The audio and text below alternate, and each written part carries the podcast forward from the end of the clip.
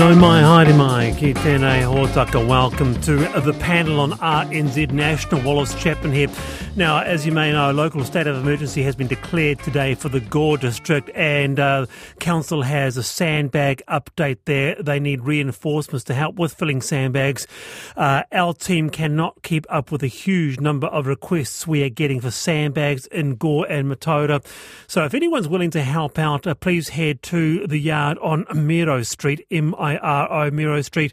The yard is open to come and pick up sandbags from the yard there. So, let me know by text how you are faring in Gore and Mataura. Today on the panel, should fiscal policies by political parties be analysed by an independent entity? That's what one economist uh, wants, and we also take a look at today's GDP figures. Also, a sugar tax back on the agenda. Over 45 countries have introduced a sugar tax in the last five years. New Zealand, not one of them. And an email came in uh, this week, and it says we had our first argument in our relationship. They've been going out together for about a year. It's been going great, but our first argument, and it was, do you vote for the policy or the personality? And we couldn't agree. So we talk about that today. And What's your favourite book? This was a question in the leaders' debate. The answers were somewhat wanting, many said. Chris Hipkins didn't say one. Chris Luxon said The Inner Mind of Tennis, a kind of self help book. But the panel listeners, you will have an answer for me. So, what's your favourite book? That's a simple question today. Text me 2101. You can email the panel at rnz.co NZ. With me, Phil O'Reilly, Global Business Leader, MD of Iron Duke Partners. Kia ora, Phil. How you going, Wallace? You well? Very well, and a, and a big book lover. I know oh, you'll have one for me. Absolutely. Uh, also today, Jo McCarroll, editor of NZ uh, Gardener. Kia ora, Jo. Kia ora, Wallace. Uh, now, uh, okay, so Phil and Jo, they're in the panel hot seats today. And to kick off the show today, we go to this.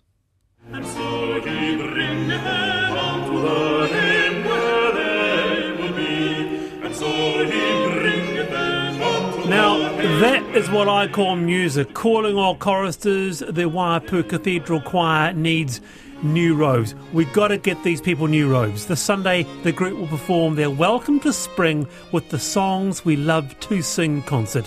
One of those is I Got a Robe, very fitting considering the money raised will be used to replace the choir's robes. From Waiapu Cathedral, the very Reverend Dean Di Woods. Reverend Woods, welcome to the show. Kia ora, Wallace. Thank you. It's a pleasure. We have to get your new robes, uh, Di, uh, Di. How old are they, by the way, Dean? They're somewhere between 40 and 50 years old, and they're beginning to show it, and they're certainly not as fitting as they once were. So, fitting we hope the new ones shall be. Well, can I just say they've lasted a while. That 40 to 50, that's a good wear. It's it's not too shabby, and uh, we're very grateful to the people who made them all those years ago. Although I think only two of them are still alive, so they were made by our faithful seamstresses. In uh, in those days, there were no blokes in the embroidery club, and uh, they've done pretty well to last forty or fifty years. But, very cool, uh, when you when you look closely, not so good anymore. When you look closely, Di, but uh, but I'm sort of wondering, you know, those sorts of things they can get a bit of a a whiff to them. I, I thought you might wonder about that, and I can promise you we have to leave the doors open in the robing room occasionally just to allow the good Lord to blow some fresh air through the place. Fantastic. Di, what, what colour are they? Is there a special sort of colour for the cathedral? Is there a, you know, is it red or is it is some sort of stripe like Manchester United? What's it like? Well, wouldn't that be nice? Although we could argue about which the better stripe would be. They are indeed pure red. That is the colour for cathedrals, and uh, that's what the old ones are and it's what the new ones will be. So bright red. It comes back to this notion, uh, Reverend Woods, that we talked about this yesterday, that when it comes to charities in New Zealand, you know, people are finding it uh, quite hard, aren't they? So, you know, it, it, it, would be, you know, it's no small mission for um, an organisation like you to actually fundraise for robes. Uh, how much money will you need to raise? Well, we're looking at uh, getting them for two hundred dollars per robe, which uh, is instead of six or seven hundred each if we had to ship them in from overseas. Wow. Um, my heart goes out to the people of Gore and their state of emergency. Of course, it's not that long Sure. since we had the cyclones affecting Hawke's Bay, and we know that people tend not to have loose change in their pockets. So if we can offer them a concert in exchange for their donation, then that seems to us like a, a reasonable trade. Wonderful. I think that's so fantastic. Um, you know, I, I'm such a fan of hearing choirs sing and singing Yeah. in choirs myself, and I, I think it's such a powerful thing in people's lives. I remember talking to someone who'd been through quite a significant um, medical challenge, and he said it was singing in choirs that really was a, a turning point for him. Oh, is that right? Yeah, and I've never forgotten that. And and I know myself um, when we sing in my rail class when we sing waiata, it's just such an uplifting thing. It really, I you know, I and so I think it's going to be a lift for people in Hawke's Bay in so many ways, and also Yeah, hopefully yeah. deliver these smart new robes um, for the crew. Di? Yeah, well, you're, you're quite right. It involves sort of heart and body and mind and soul. It's quite a physical activity to sing, uh, but it requires huge concentration, listening to each other. It's a team sport. Um, so, yeah, absolutely. It, it's there's, there's an undoubted mental health benefit and everything else that goes with it. And it does indeed lift the soul. Well, tell us a bit about the history of the church's choir. How long has it been going?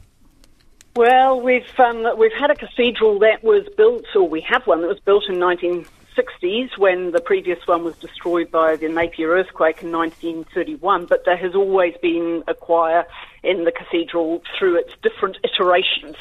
So it's kind of come and gone and uh, grown in strength and in ability. But at the moment, with our wonderful director of music, Anthony Tattersall, who we managed to score with some English training and background, uh, he's he's really got them uh, humming. And the quality of music they're producing at the moment uh, is really extraordinarily good. So we, we think people will find Very it worth cool. coming. Hey, Di, were you tempted at all? I mean, I, I sort of love all the pageantry that you get, but were you tempted at all to say we don't need robes?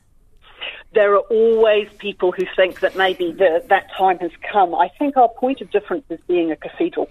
So we have a lot of our parish churches that have done away with the choir robes and are maybe moving to a more contemporary style of music. But when people come to the cathedral, they kind of expect it to be the kind of royal thing, if you know what I mean. So there is an expectation that goes with having a, a million dollar organ that sits there Wow. and somehow this is meant to be the place where, where we do it properly. And so at the moment, there is a high level of energy for ensuring that we continue to do that. This is and great, Whilst it's yeah. what the people want, that's what we'll try and do. Now, Phil, have you ever been part of a choir?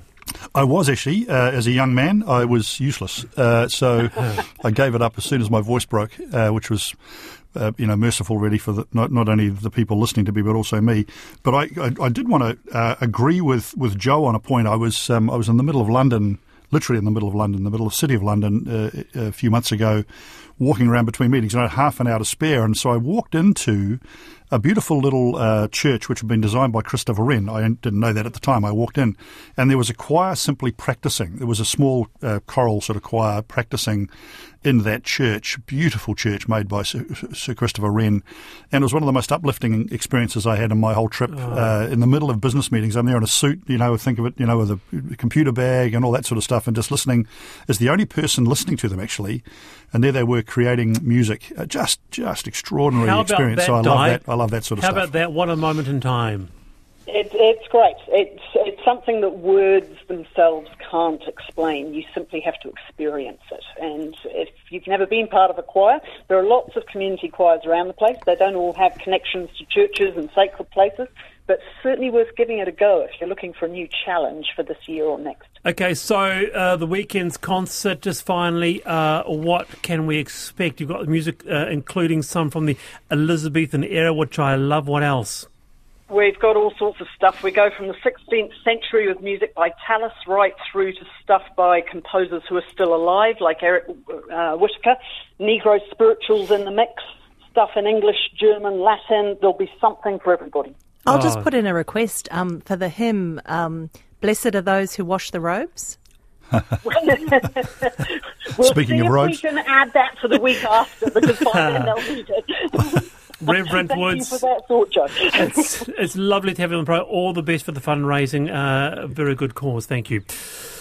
Uh, that's uh, from Waiapu Cathedral, uh, the very Reverend Dean Di Woods there. And I asked, okay, so Chris Luxon and Chris Hipkins were uh, perhaps a bit wanting with their favourite book question, but uh, not for the panel listeners. We have been run off our feet with some great, great responses.